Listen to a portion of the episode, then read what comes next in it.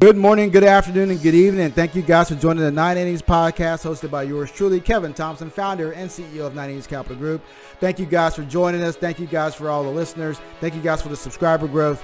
We appreciate that. Don't don't forget, get the book MLB to CFP. It's out there. Appreciate the uh, the demand. Also, subscribe to the channel. Boom, it's over here. Boom, subscribe to the channel here at, at, at the YouTube channel, Nine Innings Capital Group LLC.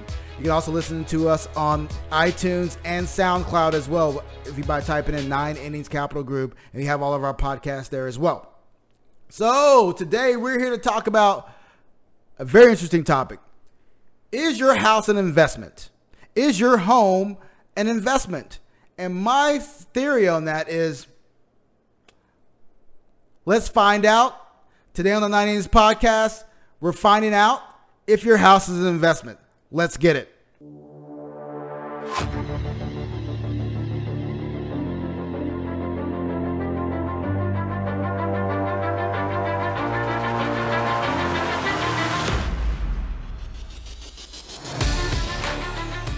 So, is your house an investment?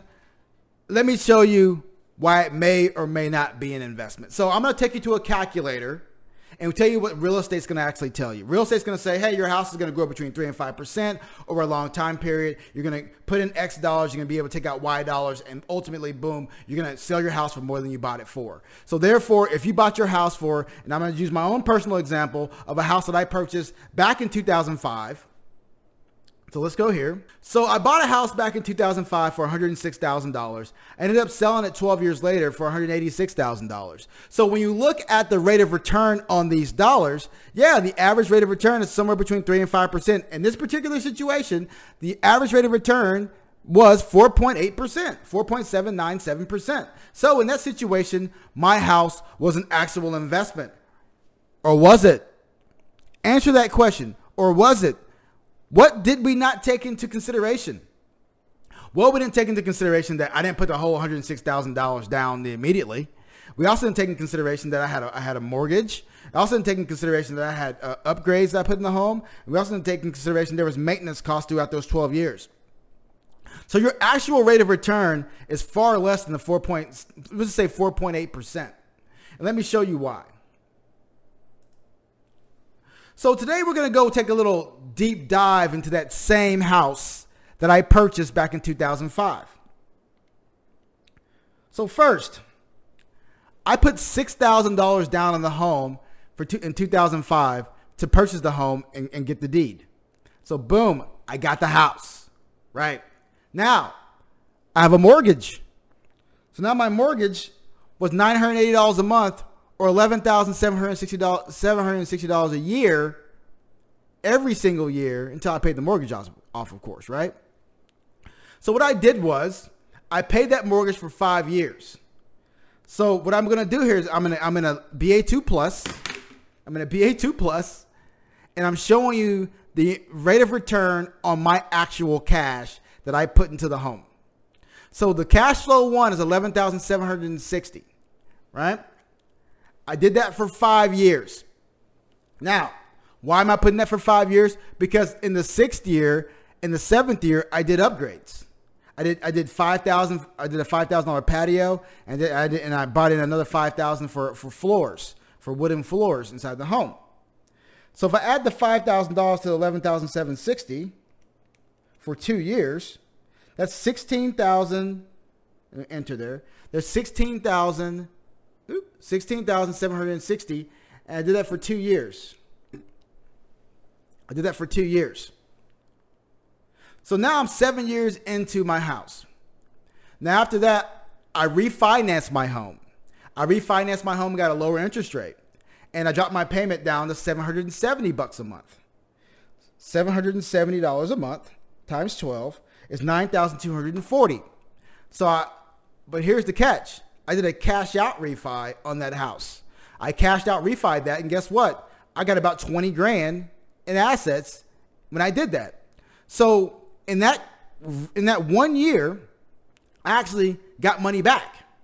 So instead of me paying uh, nine thousand two hundred and forty dollars in that one year, I actually got some money back because I did a cash out refi, and I actually made $10,760 that year on my home. So for that year, I'm going to show a positive return of assets into my to my life because I was positive from my mortgage and the cash out. So that's a that's a one year deal. So now we have five years of payments, two years of of payments and uh, upgrades, and one year of uh, money coming back to me. So that's five, six, eight, that's eight years. Now I stayed in the house for another four. So that's so so now I have another four years of payments of ten thousand seven hundred and sixty because remember I refinanced. So when I did that, four years, so I have ten thousand seven hundred and sixty dollars, four years there, and then finally in the fifth year I sold it for one hundred eighty six thousand. Right.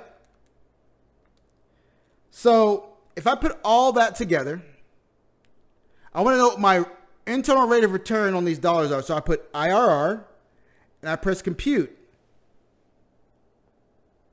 It says 4.83%. 4.83%. So that's somewhere between the 3 and 5%, right? But guess what? I didn't get that $180,000, right? Because there was a mortgage still attached to it. There was a mortgage still attached to it. So how much money did I receive as the owner of the house.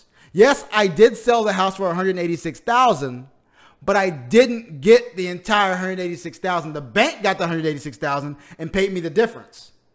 See what I'm saying? So what is the rate of return on the dollars to me? So I got about 80 $83,000. So so as you can see here, the 4.83% is what the $186,000 uh, sell basically netted me or grossed me. But what it was my net sell, I got about 87,000 in cash. So when I look at that and I go back to my my cash flow statement, and I put in 87,000 instead of the 186 and go to and go to cash flow and go to compute, put it there right there. Go to compute negative 5.82%. So why am I saying this? Yes, the house did appreciate in value from day one to year 12. Year one to year 12, year 13. But the actual rate of return on my cash was actually negative. I was paying mortgages. I was paying expenses. I was doing maintenance. I was doing the upgrades inside of my home every single year. And when I did that, yes, my house in the real estate market appreciated. But ultimately, my rate of return on my cash was negative 5.82%. The real estate market gave me 4.8% for me to get a negative 5% real return on my cash. That's the reality that I experienced in living in my house. And that's why I say your house is not an investment. Your house is a home or a place in which you live. Don't think of your home as an investment, more of think of your home as a storage of wealth. You can do better in a savings account but you can't live in your savings account. So don't think of your home as an investment. All the upgrades you're gonna do, all the the the, the stuff you're gonna put into your home, that's because you like it. That's because you enjoy it. Don't think like, oh, I'm gonna end up doing um, selling my house for more because I put it added some surround sound or a patio or this, that, and the other. No, it's just because you enjoy it. Yeah, you may you may add some a little bit of value to your home, but the, at the end of the day, you're not going to get that much return for what you're doing, for what you're actually adding to your house. It's because you enjoy it and because you want to enjoy your life, and there's nothing wrong with that. So I hope this experience, I hope this conversation that we just had makes a little bit of sense. So I'm not telling you that your house will not go up in value. You're not hearing me say that. My house actually went up in value 4.8%. As you can see, if I would have bought my house for 106 in cash and sold it for 186 in, in cash and got that, I would probably had a higher positive rate of return. But I didn't because I had a mortgage. I didn't have a hundred and something thousand dollars to put on a home. And by the way, putting all that cash into a home may not be the best use of your money if you can get use those dollars for other things later in life or invest those dollars elsewhere. So the moral of the story is rental by far I'm not saying it's a bad investment because because this I'm not talking about rental because rental is an investment. But the house you live in is not an investment, more it's a storage of wealth. Thank you guys for listening to the Nine Innings podcast today. Thank you guys for joining us. I hope this has been valuable. I'm just telling you a little bit about my experiences as a financial professional and as and, and the things that I've been learning along the lines. If you have any comments, please send them to Nine Innings at 9icapgroup.com and and and ask me about about those. Or if you have any questions, comments, or concerns, shoot them over to us, and we'll like to uh, we'll, we'll, we'll have a conversation with you. Um, I I'm not saying I'm right. I'm just saying this is my experience, and I hope everyone enjoys the uh, information that we're giving you because we are always here to do what? Educate, empower, engage, and that's what we're here to do today. Thank you guys. I hope you enjoyed Nine Innings podcast. Don't don't forget to subscribe to our channel here at YouTube on, on the Nine Innings, Nine Innings Capital Group LLC. And I can go to iTunes and SoundCloud to listen to our podcast as well.